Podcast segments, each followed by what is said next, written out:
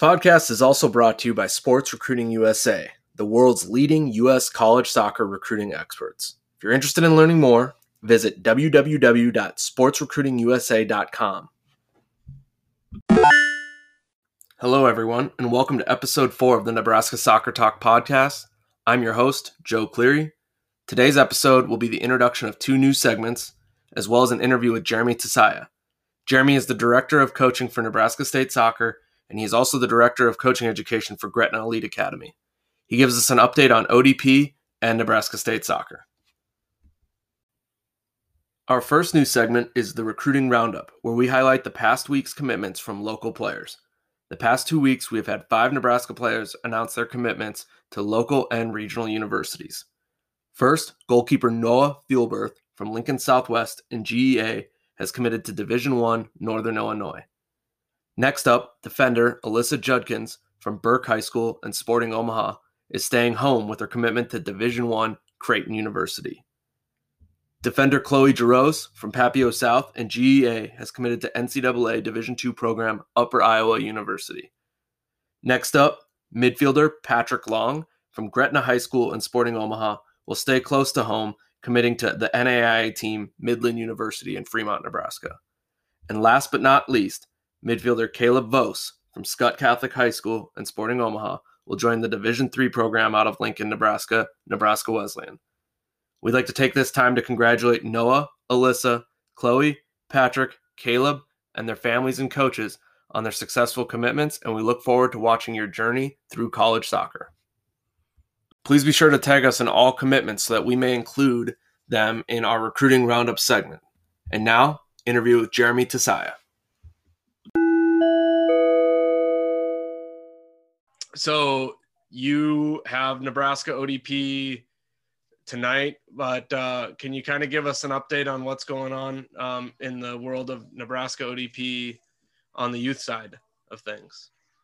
Yeah, I mean it's it's been a good program uh, for the state. I've been you know uh, involved kind of on the fringes a little bit just the last few years when I was coaching college soccer, helping out with tryouts or helping out with sessions, and you know kind of the person that really kind of kept it going from the transitions from Marin to Matt, you know, was Mitch. Mitch was kind of there for all of those transitions and helped in, in all those aspects, um, you know, with the transitions from each of those guys. So a lot of kudos to to Mitch and Matt and, and Marin for kind of getting that program uh, just kind of to where it is now. And and so yeah, I mean, this year it was a bit of a chaotic um, process, not just even because of COVID, but you know, usually tryouts are in beginning of August, and I wasn't hired until the end of August as yep. the DOC, and so um, definitely had to play a lot of catch up, and so we had to push our tryouts to November, uh, but was I, I had no idea what to expect with COVID and you know would people come out, and so I was thinking, man, if we hit 300, it's a massive success, and we had over 470 kids try out, um, awesome. which was very close to what Mitch had last year. Um, and yeah, and we we had we've been able to play uh, in the Kansas City event. We've been able to get all of our trainings in. Um, you know, I probably jinked myself for tonight's trainings, but uh, but yeah, I mean, it's been very positive, and we've and we were able to get. Uh, it, it was probably a very um, uh, beneficial thing for us that college soccer was pretty much canceled for the fall. So we had a lot of the D1 coaches come out and help run sessions. A lot of the local colleges came out. Um, junior college coaches have been involved. And so, and our, our staff has been very good. And I've been very impressed, uh, you know, so uh, kudos to the guys that were running it before, because I think that kind of was part of the reason why people were still engaged and wanted to be involved. And, and so now the future, I mean, we're just trying to make it a program that benefits the kids. Ultimately, that's what we want, you know, uh, so hopefully uh, we're, we're achieving that. Yeah, that's. I mean, that was going to be my follow up question. Everything was the particip what the participate participation numbers were, and that that's great participation. It's always good to see, especially given the circumstances of, like you said, not just COVID, but the hiring and pushing tryouts and everything like that. Mm-hmm. Um, you know, having been involved with Dakota ODP, both of us being involved with Dakota ODP, I know participation was such a big factor of it. Um, but I always enjoyed the state camps piece of that. Um, mm-hmm. How did the Kansas City event go for the for the Dakota or the Nebraska ODP teams? Yeah, Nebraska, the kids did very good. I mean, um, considering we had you know only one training weekend um, as state teams or state pools, um, Kansas went very well. Our teams did did very well and competed, and uh, we were able to take full rosters for every single age group, uh, which was was great. Um, uh, and so, I think the the biggest thing is, uh, you know, going through this year, just kind of know what we'd like to do different next year. Um, and I think you know having more time next year. So next year we want the the tryouts to be in July, give us the fall to kind of scout the fall league, um, and you know work with the clubs to make sure that we're getting um, the best kids to come out and represent the state. Um, but also the thing is too, you know, I want each of the each of the stages, each of the phases of our our program to be beneficial to the kids that are in that phase, whether that's their uh, last phase or whether that's just the next you know the next step for them. Um, so I want the selection camp to be a great event where they get benefit. Um, college coaches come out, run sessions for them. They get to experience different training, different coaching, you know, and then if they make the state pool, I want that to be a great experience for them where they get coaching from our state coaches in a unique environment where they're playing with kids from all different parts of the state. And I think we definitely had that this year.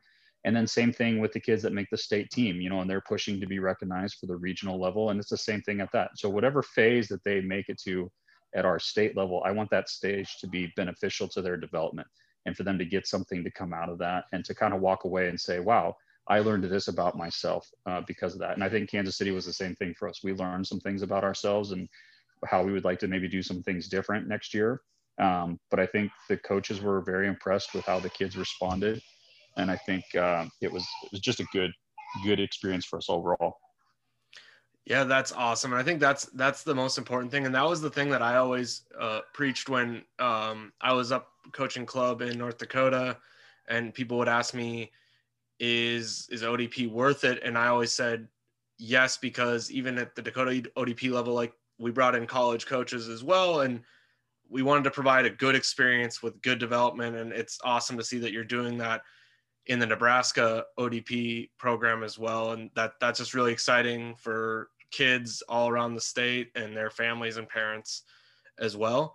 Um, what does the future look like for the ODP program as a whole, not just in the state, but kind of the country? I know that, you know, years and years ago, ODP used to be kind of that true pathway to the higher level teams. I don't know if that's still the case. Um, because of all the the crazy changes in club soccer. But if you could kind of uh, speak to that uh, for both myself and the listeners.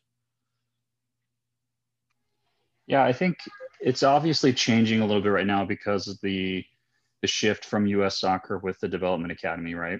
Mm-hmm. Um, so now that they've eliminated the Development Academy, um, there it, I think there's definitely a lot of question marks, and so it's definitely an always changing um, uh, culture and uh, always changing uh, pathway to the national teams. Um, so it's going to be interesting to see where U.S. Soccer starts sending their scouts. Um, I can say though that I think U.S. Youth is definitely even before the the federation decided to drop the development academy.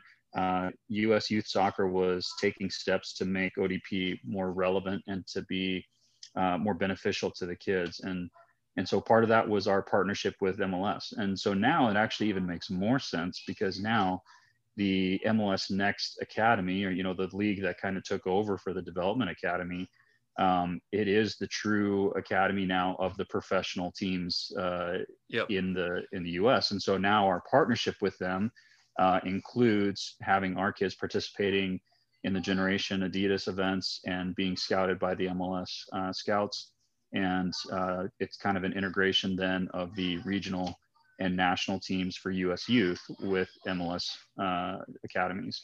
And so, and then the other thing is, you know, so the um, U.S. Youth also is developing a partnership with the Girls Academy, which kind of took over the the space that was vacated by the Development Academy for the girls side, right? Yep. And so, um, as we're preparing for the Memphis Interregional, uh, there's going to be U.S. soccer scouts for the youth national teams down there. There's going to be scouts from the MLS. Uh, there's going to be scouts from Girls Academy. um, not to mention the college uh, coaches and everything. Right. So it's definitely an evolving situation. We're, we're still not entirely sure, you know, what that pathway is going to look like. I think it's going to take a couple years to see which of these leagues that are popping up kind of survives and starts taking some dominance. And, um, you know, I just found out about another one just a week ago, right? Yeah. Um, so, uh, you know, and I don't know what all those are or where, what they mean or, you know, that kind of stuff. Uh, but I think it's, it's definitely something that, I think ODP definitely has a place in the in the the pathway, especially for a state like Nebraska. I, I was right? say I, Where, I agree with you. Yeah. Yeah, I think states like the Dakotas, um, states like Nebraska, um, Iowa, Wyoming. Montana. Yeah, Wyoming. And yeah, there's there's so many states, and especially now that we have that partnership with MLS, we can work with the states like Kansas um, that have MLS teams, like Minnesota that have MLS teams. Yep. Um, because now our kids have a pathway into that that process. And honestly, that's you know when you're talking about ODP back in the days, we didn't have professional soccer when ODP really started taking dominance. You know, the MLS wasn't around uh, when ODP really came to the forefront in 1985. So now it makes sense. Okay, ODP should be that pathway to pro, and then pro is your pathway to the national teams. Yeah, that's that's awesome. Like so that that's a really cool evolution to what is happening. And like you said, there's obviously some things in flux and things that'll change, but it, I'm kind of happy to see that ODP because there was a, I was concerned a couple like a year or two, three years ago that ODP was going to kind of go away. So it's kind of nice to see that it's evolving and that there is some very unique opportunities again not just for development and a good experience but also for the opportunity to to potentially you know be that player that gets to break through to that next level. Because um, i do think there are players in every state that could do it. Um, so that's that's yeah. that's really cool. Um, shifting gears a little bit um, what's does your role look like on the coaching education side of things for the state? Um, mm-hmm. When when I was up in North Dakota and I worked with Dave Cook, um, we used to do. He used to kind of rope me in to do some coaching education things, kind of out outside of the major cities, um, but also inside the cities with the rec program. So, I what does what does coaching education look like in the state of Nebraska right now? Yeah, obviously we're, we're trying to figure that out, uh, yeah. especially with COVID, right? so, yeah, yeah. That I've obviously throwing a wrench into any yeah. any, any in-person plans that we want to make. Yeah. So, um, but yeah, I, and and I think you know, you guys up in North Dakota, it was very similar to when I was the technical director for South Dakota. Our situation was similar as far as, yep. you know, we the formal education pathway was really for an elite few in the clubs because yep. most of the clubs were volunteer parent coaches and the idea of giving up you know two weekends plus the development time between those two weekends for a D license plus the cost of that D license for a volunteer parent just didn't make a whole lot of sense right right, right. Um, and so I think definitely in a state like Nebraska, we we need formal education, and this is definitely Omaha and Lincoln. Uh, we have some really strong clubs where we have professionalized coaching and staffs that need um, that pathway for the federation licensing, and also uh, formal courses like uh, United Soccer Coaches uh, diplomas. And so, you know, even from day one, from stepping into the state, you know, Marin asked me to be involved with coaching education. I love coaching education. I have a passion for it. Mm-hmm. Um, you know, I think my the biggest way to impact kids is to impact the coaches, right? That you got to change the environment that kids are playing in if you want if you want those environments to improve and if you want the kids to have a better experience. And so I, I definitely have a passion for coaching education. I think it's something that is paramount to the development of the sport in a state like Nebraska's. Um, so yeah, so we have some exciting stuff coming up. Um, you know, I don't want to steal Crystal's thunder. Uh, she's going to be releasing some stuff here this next week. Okay. it's going to be uh, free education, open path education, where it's not going to be you have to have prerequisites and stuff like that to participate. Um, it is going to be virtual for the time being, right? Um, but you know, we have some exciting stuff coming up. I think for the state, we already have um, some people from outside the state and also people inside the state. I mean, that's the thing too. Nebraska has got some great soccer minds, uh, yes, and we have people yes. with some great experience. And I feel like if we can find a platform for those people to kind of come together, I think would be great. You know, and I will say we're going to start doing um, kind of a, a coaches, uh, Nebraska coaches chat, where just a virtual thing where we bring in, kind of, you know, kind of stole the idea from uh, United Soccer Coaches when they used to do the coaches and coffee. Um, yes, yeah, once, yep. You know, once mm-hmm. a week. And so we're going to kind of steal that idea and just once a month kind of have an open forum where coaches can log in, um, hear from uh, a guest speaker. So uh, you know, our, our first one is going to be in February, and we're going to be talking about inclusion, especially kind of going into the spring season. And so, uh, you know, we've got the the Nebraska women's in soccer. So Monica's going to kind of lead that one for us. They're going to be the hosts for it, and ha- and kind of start that conversation, and then we open it up and just kind of have a Q and A and share. Because I think that's the biggest thing for me, right? All the coaching courses I ever took and the licenses that I took one of the things that I loved the best was what happened outside the classroom, what happened yep. off the field. That's how my C license was. right, exactly. And so, can we create that conversation, that collaboration? Um, you know, and it's the same thing when I do when I do coaching education nights at Gretna. I would prefer coaches sitting around a table having a conversation, sharing their ideas, as opposed to me standing at the front of the room telling them how to do it. Right. Right. Um, because my knowledge is so limited um, not to mention because I was a scrub soccer player to begin with, but oh, my knowledge is limited. so let's share ideas because you have something to offer. I have something to offer. Everybody has something to offer. So let's share ideas and let's get better together. Right. Yeah. That, and I, I was just going to say the, my two favorite experiences of coaching education were my my C license was great and it was fun. I was the youngest person in my C license, so I ended up having to play in every session. I think this was before they had players, uh, or this wasn't one of the ones that they had players available all the time. So I was 23, so I played in every session. Um, thankfully, I was in better shape than I am now. Um, but it was more fun. Uh, the most fun and the most I thought educational was the conversations I had with my classmates and my instructors outside of the actual sessions. And then, yeah, for sure. Um, I didn't get my first convention. I actually have only gone to one convention, um, but I went to Chicago uh, two years ago, I think it was. Mm-hmm.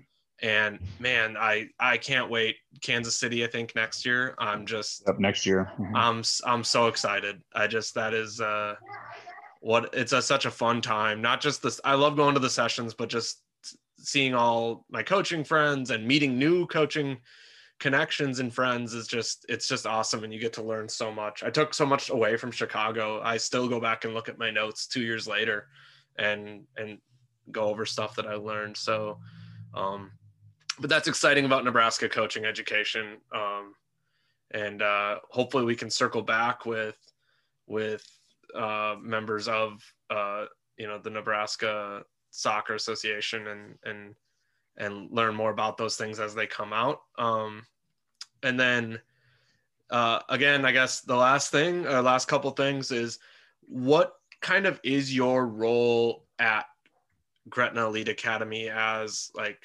director of coaching education?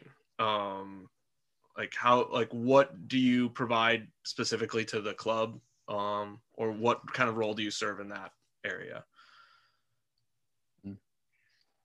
Yeah, um, as the director of education, just kind of supporting the directors, you know. So we have uh, a director for the ECNL, we have a director for the boys, and then Mitch is our director of coaching.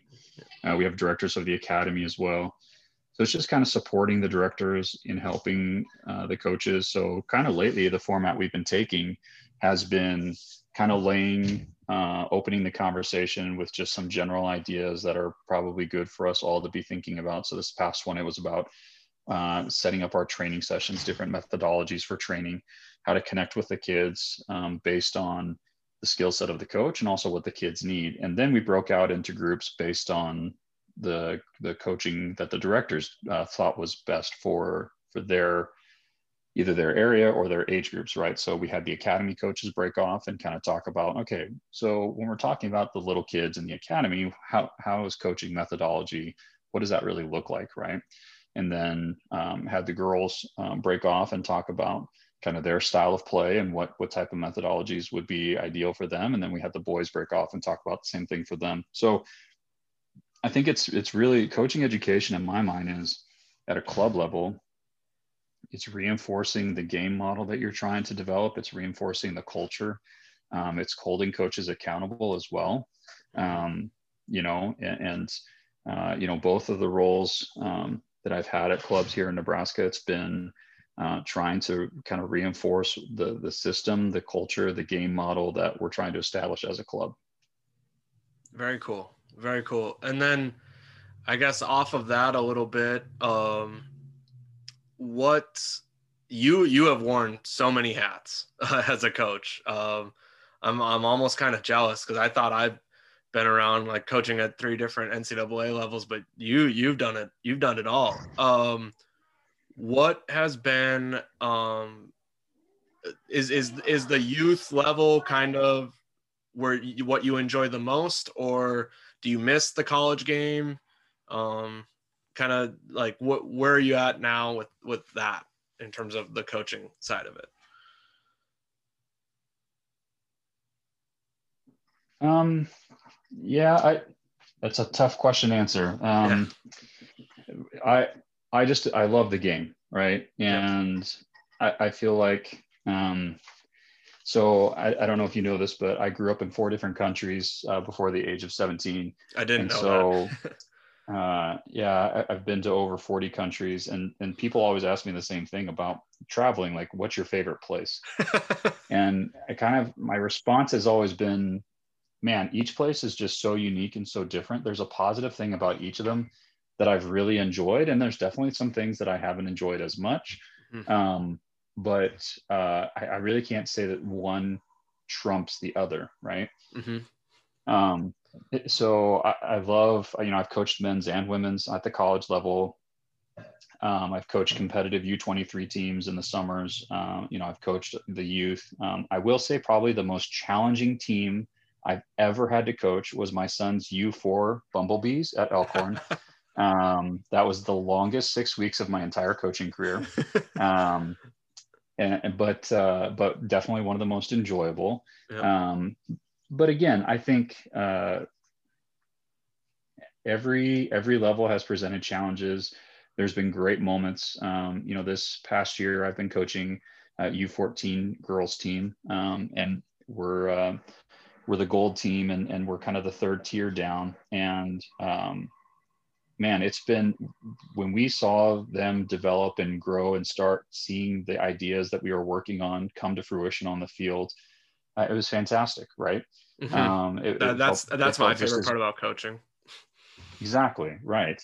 Um, you know, and, and at the college level, I will say part of the the thing I love about the college level is seeing uh, the guys achieve things in their lives after college, right? So I got a text message last year from a guy that got a head high school job, and he texted me out of the blue. It's been a while, um, and, and we had our our moments of contention when he played for me in college, and but you know, for him to say, "Hey, I you know I got into coaching." Uh, I just got this head coaching job. I just want to let you know because you were such a huge impact on me wanting to do this. Um, you know, and not even just the people that got into coaching. I had a kid that got a red card uh, for confronting a referee, and we had to suspend him additionally uh, just because it was so egregious. Yep. And he's a referee now in the game. um, and you know, so it's just it's things like that, right? Um, for me, especially having coached over 20 years now at, at all these different levels. Um, so again, I, I I love how sports is a platform to make an impact, but you have to be intentional about making that impact. You can't just let it happen, right? Yeah. Um, and so, regardless of which level, we have to be intentional about how are we using this to make a positive impact on these kids. And in coaching education, how am I using these courses and these platforms of educating coaches? How am I being intentional about being a positive impact on the coaches, which hopefully then is it a positive impact on the culture that they're creating for their kids. Um, so I know I didn't answer your question, but uh, no, that but you gave me you gave me an even better answer and a better message that uh, I think is going to be really good going forward, and and that's been that's been kind of my goal that's kind of my goal with this podcast is to get good messages out to the Nebraska soccer community, but also like you had mentioned earlier when we were talking that Nebraska has some great soccer minds. Mm. Um, and Nebraska has some great soccer ties. I was when I initially sat down to make a list of individuals I wanted to interview, um, I started realizing how many collegiate and club coaches around not just in Nebraska but just in the surrounding states and in the country have some sort of ties to Nebraska, whether they coached college here or grew up here. And my list became bigger and bigger every day that I sat down to make it. Um, and I really just think that that that I was worried initially when I thought about this idea, but now I'm not worried. I, I don't think I'll be able to get to everyone that I want to interview. So, um, but but yeah, that was a great message, and I I don't really want to. You don't have to answer the question exactly as long as it's good answers like that. so the the last thing before I let you go, because I know you have to get to your son's basketball game. Um, the one thing, obviously, you and I coached in the Dakotas, different Dakotas, but the other thing that you and I have in common is we both spent time at, at in Wayne, America, at, at Wayne State College. Um, and yeah, you're, you're, a Wayne State College grad as and a former Wayne State College coach. Um, what was uh, what and and I know the program's come a long way since you were there, both in facilities available, um, and the schools. Yeah. but uh, what are what's uh, what are your memories like of of of Wayne and Wayne State College?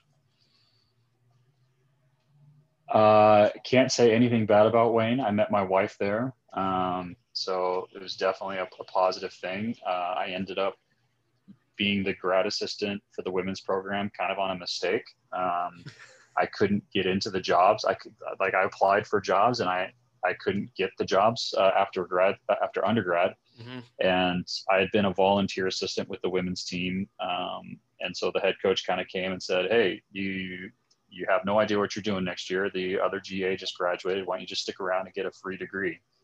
Um, and so I started coaching college and never looked back. Right. So, um, yeah, I, I, mean, yeah, I mean, the, when I was there, the track was condemned. They couldn't host any events on the track. The underneath the football stadium was condemned. Like they, it was just used as storage. Yep. Um, the varsity weight room, we called it the cage because it literally had like fencing around the, the rehab area and it was in the basement of the gym and it was like just kind of dark and but but you know what? I mean some great experiences there. Uh, raleigh bullock was the head coach um, when I, when I first started as the grad assistant.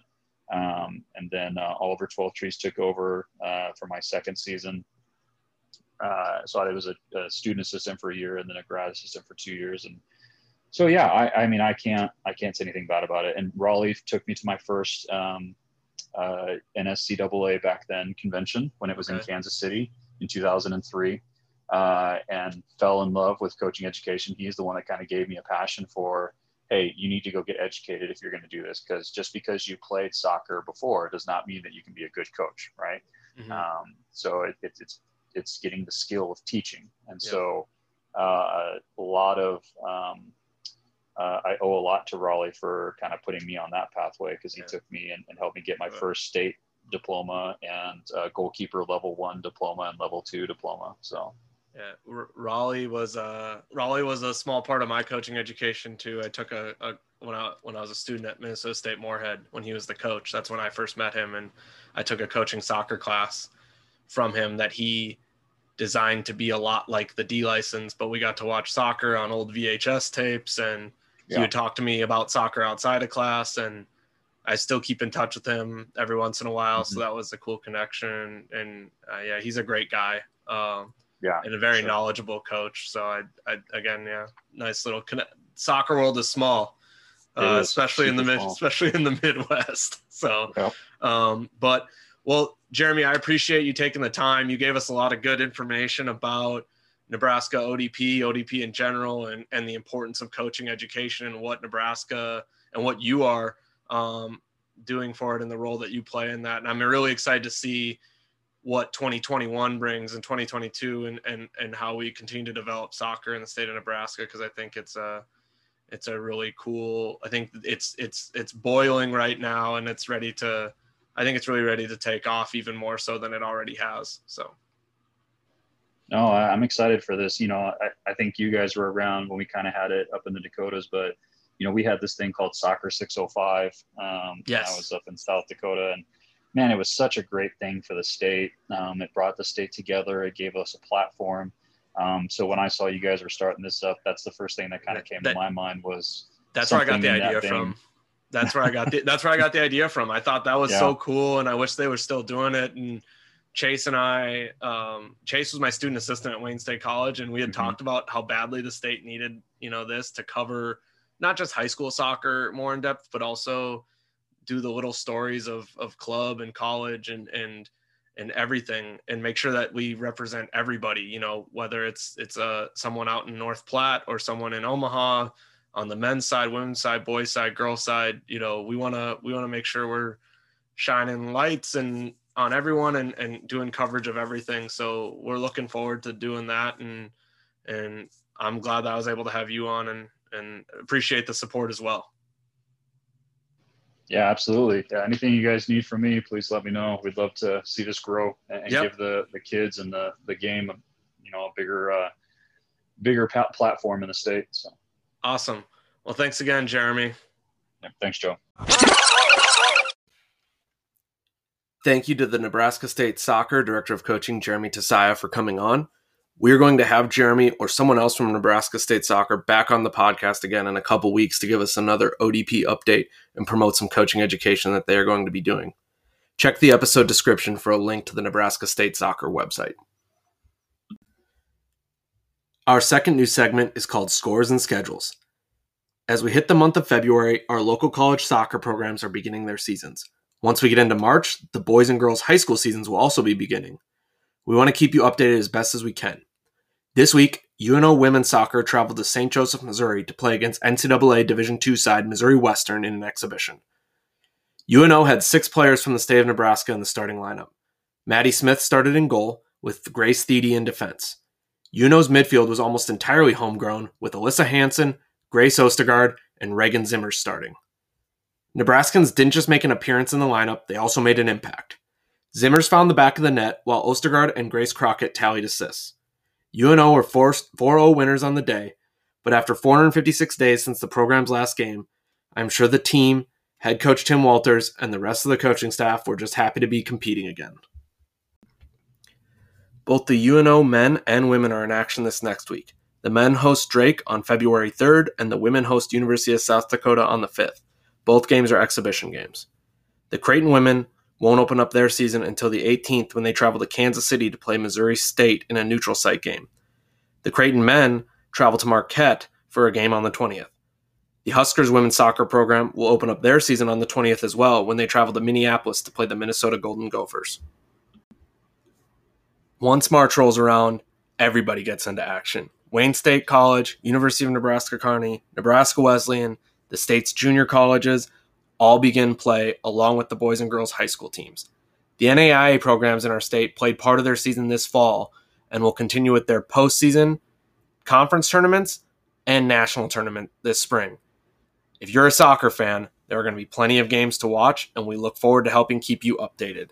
Please rate, review, subscribe, and share the podcast with your friends and family. Stay tuned for next week. We got some big guests, and I'm really excited. This podcast is also brought to you by Sports Recruiting USA, the world's leading U.S. college soccer recruiting experts. If you're interested in learning more, visit www.sportsrecruitingusa.com